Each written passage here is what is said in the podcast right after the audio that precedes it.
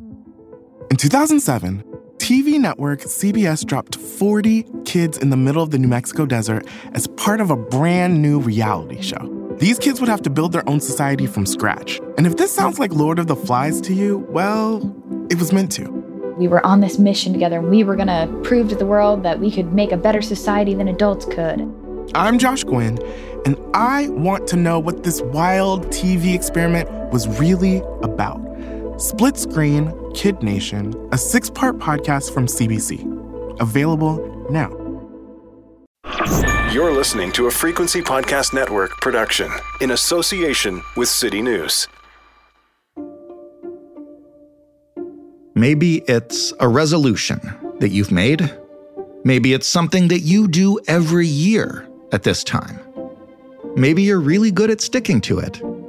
And maybe you're not. But at this time of year, after the holiday rush, maybe you dread even looking at your bank accounts and credit card statements. Maybe that's especially true this year. If we don't do enough, Canadians will continue to endure the hardship of high inflation. The Bank of Canada has raised the overnight interest rate again to 4.25%. For some people, you'd have to decide between like food and gas, right? So I moved here from Los Angeles, and if you had told me at that time that I would be paying LA rent prices in Calgary, I would have thought you were delusional. I absolutely see that the hopes of a soft landing have been crushed now. Look, I won't lie, unless you're rich, 2023 is going to be a tough year financially. And last year was tough enough already. This year, a lot of Canadians will see their rent or mortgage payments rise. They will pay more interest on their loans and outstanding credit cards. Inflation may have slowed, but even though slowed sounds like good news, prices for a lot of basic things that we need to live are still high, and some are going higher.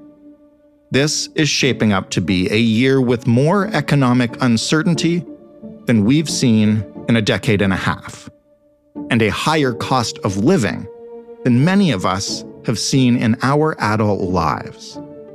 All of which can make the thought of actually sitting down and planning out a budget for the year to come daunting, to say the least, horrifying, to be more accurate. So, what do you need to know to get ahead of this. What should Canadians expect this year from their economy? Is it even possible to make a plan and follow it when so many things are in flux? And can most of us even afford to be saving money anymore? I'm Jordan Heath Rawlings. This is The Big Story. Shannon Lee Simmons is a Globe and Mail best-selling author. She is a certified financial planner, a chartered investment manager, a certified life coach, and the founder of the award-winning New School of Finance in Toronto. Hey Shannon. Hello. Why don't we start since this is a brand new year by looking backwards because especially from the point of view of people looking after their finances, Mm. I feel like 2022 was really difficult. How complex was it to manage money last year? Really hard. Uh, I don't remember this level of like clients being upset or worried or frustrated, like not with us, just with the situation. Um, since 2008, 2009 crash, which I also was working on Bay Street at the time during that. Mm-hmm. So it really feels like 2022 is this watershed year where there feels like there's no good decision to be made. Like you can't like no matter what you do, you're impacted. Why was that? Was it just inflation or or what? So it's a it's a combination of things, I think. The major economic things that are happening are yes, there's inflation. So no matter what, even people who are super wealthy are paying more for food. They're paying more for other goods and services and supply chain issues, all that kind of stuff. So like that's happening across the board. Second of all, um, rising interest rates. So a lot of people in 2020 and 2021 refinanced. If they had an existing home, they refinanced at a lower rate and maybe chose a variable rate. A lot of people did major renovations during the pandemic um, or renovations they've always wanted to do because they were at home all the time and borrowed on landed credit that were also, you know, they'll go up with interest rates. Um, and people bought homes for the first time in 2020 and 2021 at elevated prices. Right. That at the time rates were super low and now they're feeling the pinch. So I think the combination of like all the things that are impacting inflation and the actual higher cost of living combined with you know some people are actually being physically squeezed every single month because of higher interest rates. And i think that there's this opening up of the wallet or or, or spending or consumerism that's happening because you know a lot of the mandates from covid are gone. And so there's also this like well i haven't done anything in two years. I haven't done this. I haven't seen my friends in two years. I'm going right. to fly to wherever. I'm going to go here. And so i think it's a combination of all of those that just makes people feel like oh my gosh. And then obviously there's the stock market uncertainty. So it's just been a wild ride. Never mind people who owned crypto. Yeah. I, I mean that to me is the story of 2021 the wild volatility ride and the amount of risks people took uh, like shook me like truly. Um, and then when it didn't play out like the heartache on that. And i feel like the crypto story for what i saw anecdotally anyway started in 2021 right? Because we had the big rises and then the big falls. Yeah. And then continued on into this year too. So i feel like there's a lot of people who got burned on crypto got burned on a house or a line of credit thing that happened to them, got burned on the cost of living, got burned here, and then maybe even got burned during the pandemic and lost their job and and were on CERB for a while. And it's like it, it feels like no matter what you do, you're getting hammered down like whack-a-mole financially. So this is why we wanted to talk to you at the beginning of this year. We asked our listeners for a number of things we should cover, and they wanted to know what they could expect from 2023 financially. And mm-hmm. before we get to the various aspects of it, you know, you talk a lot about planning ahead, and I know you have classes on budgeting and everything like that. How can we even try to plan a year in advance when everything from inflation to interest rates to the stock market to crypto, like we just talked about, seems so incredibly volatile? Yeah, I think when you're planning in the face of such uncertainty, and such volatility, all you can do is like the major rules of thumb that I would say, things I'm personally doing, things that I'm chatting with clients about right now is like really trying to keep your costs as low as you possibly can, like your overhead. So, what can we control in these moments? Well, I can control where my money goes when I choose to spend it. And what are some of the things that I can do to kind of lower my overhead, if anything at all? I know it's like a hard thing to ask a lot of people, but trying to look through and see where you can um, make cuts. And the reason I say that is because there are some elements of our key spending every single month that are kind of repetitive or they're bills or they're fixed or whatever. And so when money comes into your checking account, like it's already promised to that place. Like it's not a choice. Mm-hmm. And so if there's places that you can reduce in there, whether it's like, um, you know, oh, this is so silly, it feels so small when I say this, but looking at those like subscriptions that happen all the time. We're like looking at. Um, Listen, our finance minister gave us that advice a couple months ago. I know, I know. It's because we're getting desperate for good tips, and I, I, I say that because it's literally an all hands on deck situation. Do whatever you can. Look wherever you can for any sort of savings because if less of your money is promised every single month to some other bill, then at least it gives you a little bit more control and a little bit more flexibility. And I think that's what we're really looking for is those key things that if, if there's anywhere to reduce at all, do it. And I think that's it. So it's like, it might feel nominal, which I, I think it kind of is in the face of such like wild cost. But if there's anything that you can do, we're at that situation where it's like, just do it. Mm-hmm. So try to reduce where you can. Um, and then I think the other thing is, is like, I have a lot of people pumping the brakes on any savings. And I think that's a good idea. Really? Yeah. That seems like sacrilege for a financial planner to say. I know, I know. And it would seem like sacrilege for me to say, except for the fact that if you're pumping money into an RSP and taking on credit card debt month after month, or paying off a credit card with high interest rate or ever increasing line of credit debt, right. are you really winning? And I think it adds to chaos. I think it adds to a feeling of out of control. And I think it adds to feeling like you're bad with money when none of that stuff's true. It's just like the cost of living has gone up. Maybe your mortgage has gone up by a few hundred bucks a month. Mm-hmm. And like that's re- that's just math. And so a lot of what I've been doing too is like giving people permission to pump the brakes on an RSP contribution for a few months or an RESP contribution for a month.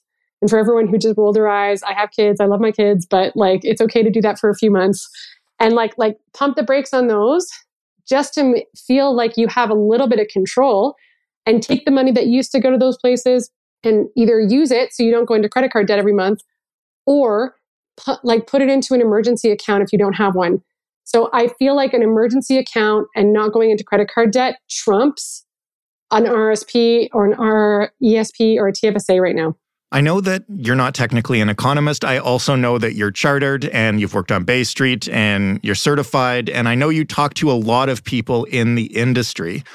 And I've talked to a bunch of people about this, and the opinions kind of vary. So I just love to ask you are we headed into or already at the beginning of a recession? And, and if we are, how does that impact your work and what you tell clients?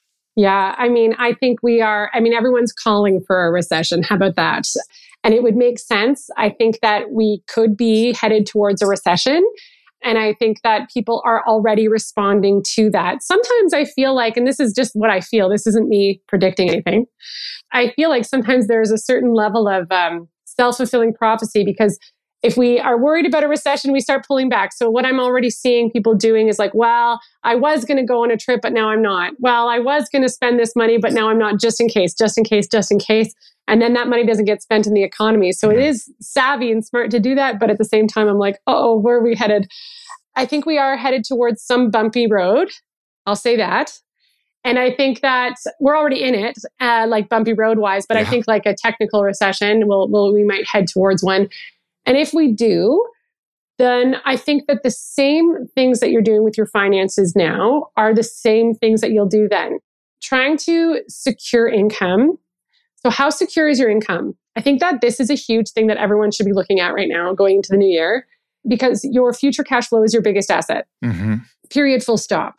And so how secure is that income? Are you are you a person that pays into EI? And if you got laid off, what would that look like? Running those numbers. And you know what? Sometimes that actually makes it less scary because you're like, oh, well, I could actually be okay for X amount of months, or well, I looked for another job, or oh, I could actually be okay while that happened. And it takes some of the scary out of getting laid off. Right. Other times it might be like, oh, if that happened to me, uh, I would need a little bit more than that. So maybe we start saving for that just in case so I feel like I can sleep at night. So maybe running some projections on what would happen if you if your income tapped like income got turned off. And if you're self employed, like if you had a slow season, like are you ready for that? So a lot of that kind of projecting out what would that look like if that happened to me and how secure is that? And then another thing that I think is good practice is if it does look like there's a lot of disruption headed your way, are there other ways that you can quickly pivot and like make some money in case the worst case scenario happens? So really a lot of it is like prepping, um, just a, a just in case mentality of how you might pivot. And some people listening might have already had practice with this during the pandemic, right? Like yeah. their income tap got turned off immediately. And then it was like they had to survive until CERB came in. And then it was they just had CERB. So they might be like, hey, I did it once, I can do it again. Other people may have never experienced something like this. So um, you just want to kind of think about what your income would look like if it got disrupted. I think that's a major thing to be thinking about. And then kind of taking some steps to um, cushion the blow if that does happen. I'm Laura Palmer, host of Island Crime. Season 6, Sweethearts, is the story of three teenage girls who were all murdered in Victoria, Canada within about 12 months. So she was scared. Something out there scared her. You've just created the playground where predators can really thrive. She was a 16 year old girl. She was a sweetheart. Listen to Sweethearts at frequencypodcastnetwork.com or wherever you get podcasts. Find your frequency. We kind of talked about planning for the future during volatility in the big picture.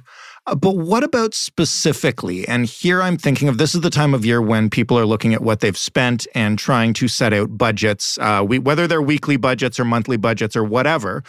How can you set out a budget given that the price of the basics can fluctuate so much month to month. You mentioned groceries. I'll also throw in gasoline. Anything to do with kids goes up and down these days. Yeah. Like, how do you how do you make a budget, whether you can stick to it or not? I think it's one of the hardest things to do with money. Period. Full stop. I think that's why every financial expert's always talking about a budget. Um, because I can sit here and wax poetic about like the stock market, but if you don't have money to put towards that at the every, at the end of every month, it's like mood information. The first thing you want to do is separate your money between money that is fixed and money that has to be flexible. And that doesn't mean optional versus not optional. Like groceries are not optional, but they have to be flexible. To mm-hmm. your point, we don't know exactly what we're going to spend on groceries next week or gas. So that doesn't mean that I don't have to buy those things. It just means that they're I can't predict them.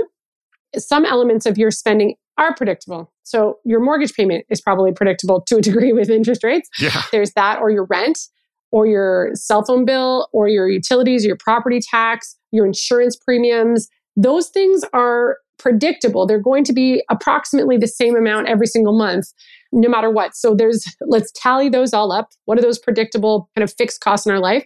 And then what's the money coming in every month?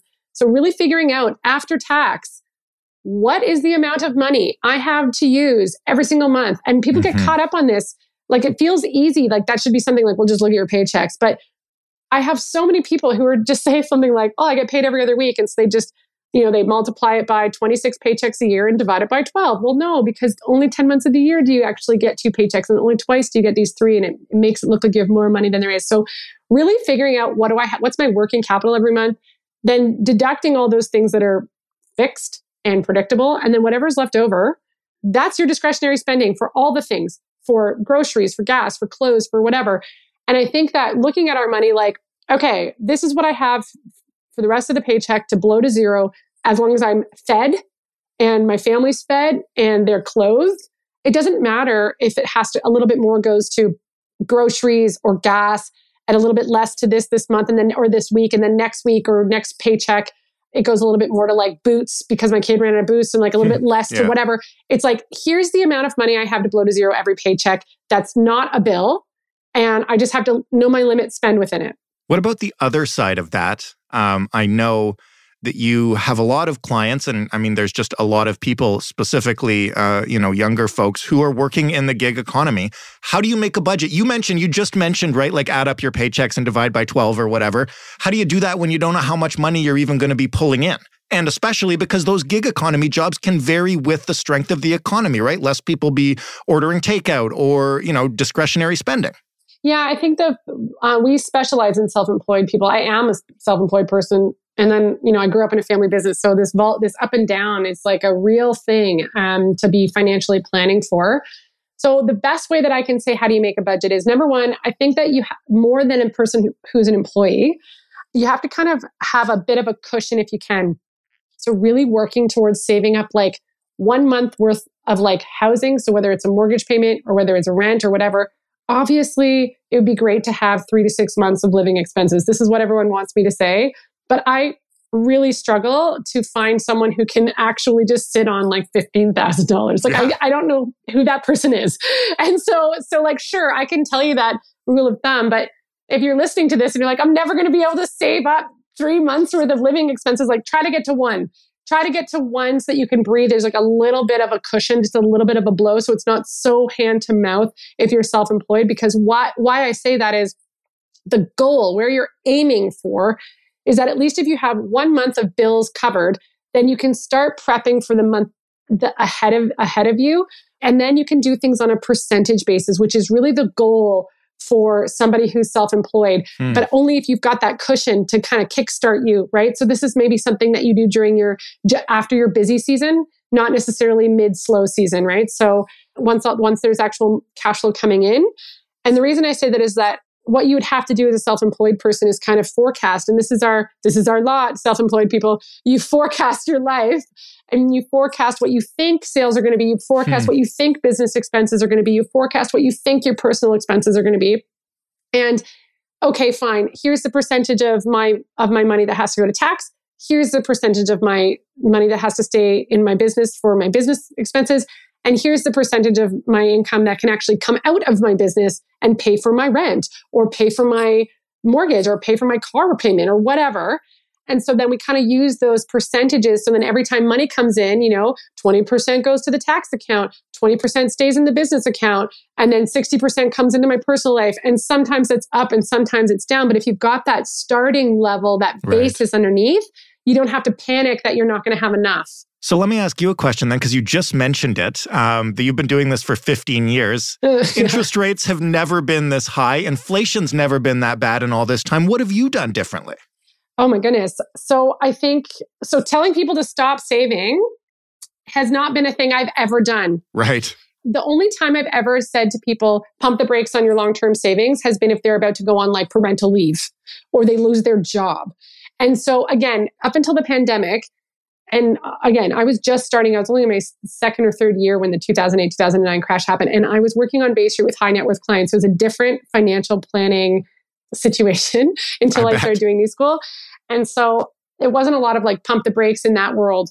After that, financial, the Great Recession, which was that one. And then the last like, bit of time here that I've been at New School, I've only ever told people that when there's income disruption, and it really is just like losing a job or going on parental leave, or maybe even during day, high daycare cost years where there's just not enough cash flow, and you're like, okay, I give you permission to pump the brakes on savings so that you can like not go into debt. Mm-hmm. Okay, that wouldn't be something that I would say to two people who are fully working fully like fully incomes coming in normal incomes but it's just the cost of life has gone up so much unexpectedly that there's just not enough room to make it all happen and we're really looking at a situation where it's credit card debt at like 20% or stop saving into a TFSA like it's like there's just we can't fry all the fish do you know what i mean we got to pick the biggest one i also it's been so long since I've been excited about a GIC. And like for the first time, I'm like, hey, look at these GICs. Like, oh my God. Because for a decade, it's been like a nothing in a GIC. Like there's no interest. So that is something to be excited about from like the higher interest rates for savers, anyways. Um, they can get excited about that. So that's been something that's shifted as well. Mm-hmm. And I think that um, the big one too is that over the last decade, a lot of people have been like, the should I invest or should I pay off my mortgage? And when you're locked in at like 2.1% on a mortgage, it's really easy to make the case for investing. But not so much now, right? Like, so if you've got extra money and your mortgage rate has gone up to 5% or 5.2% or whatever, it's like, this is not the same with volatile stock markets. This is not the same um, as it was two years ago, where it was like, oh, it's a no brainer.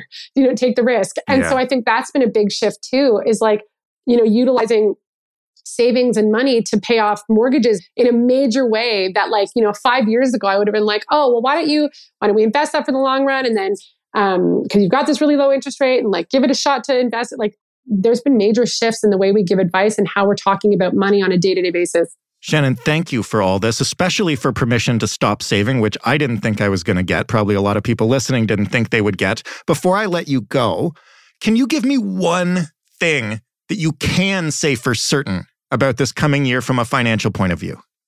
I think the upcoming year will be a big adjustment for everyone, but I think it will be less up and down, like less surprises in the upcoming year. So it's going to be tough but it's not going to be as filled with surprises. That's what I think for certain. And I will say this it's everybody who's listening that might be like, what kind of financial expert says stop saving? I'm saying stop saving if you're going into credit card debt every month. Yeah. That's what I'm saying stop saving. I'm not saying stop saving because you want to have like. Because I want a PS5? Yeah, exactly. I'm saying if you're in a sitch where the cost of living has gone up so much that you can't make ends meet, but you're still doing your automatic payments, like, okay, you can pause, you can pump the brakes for one year, and it's not going to make or break retirement. It's not going to make or break your kids' education. One year, readjust after that. Thanks again for this. We'll talk soon. Thanks for having me. Shannon Lee Simmons, a certified financial planner, a chartered investment manager, a certified life coach, and the author of the new book, No Regret Decisions, that helps readers make sound choices when emotional and financial stakes are high. That was the big story. For more, you can head to thebigstorypodcast.ca. You can find all sorts of episodes about how much things cost. Something tells me we'll be doing a few more in the months to come. If there's something in particular about this economy that you would like to know, something we haven't considered, or something you haven't seen in whatever financial publication you read or watch, let us know. We'll try to get to the bottom of it. You can, of course, find us on Twitter at The Big Story FPN. You can write to us with episode suggestions, hello at thebigstorypodcast.ca. And you can call us, 416 935 5935, and leave a message. I just want to say thanks to all of you who wrote in or left us messages at the end of the year to say thank you for a year of podcasts. We are looking forward to another one in June of this year. We'll have been around for five years. That's an insane amount of time to be talking into this microphone. Thank you all for your continued support and for listening.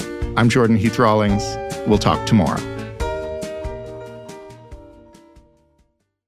Hi there, I'm Gavin Crawford. I'm a writer, an actor, and a comedian. And for the last eight or nine years, I have been navigating life with my mother's increasing dementia. Has it been sad? Yeah. Has it been funny? Also, yeah. That's what my brand new podcast series, Let's Not Be Kidding, is about. It's the true story of my life as a comedian, my mom, and dementia. Let's Not Be Kidding, with me, Gavin Crawford. A new seven part series from CBC Podcasts, available now.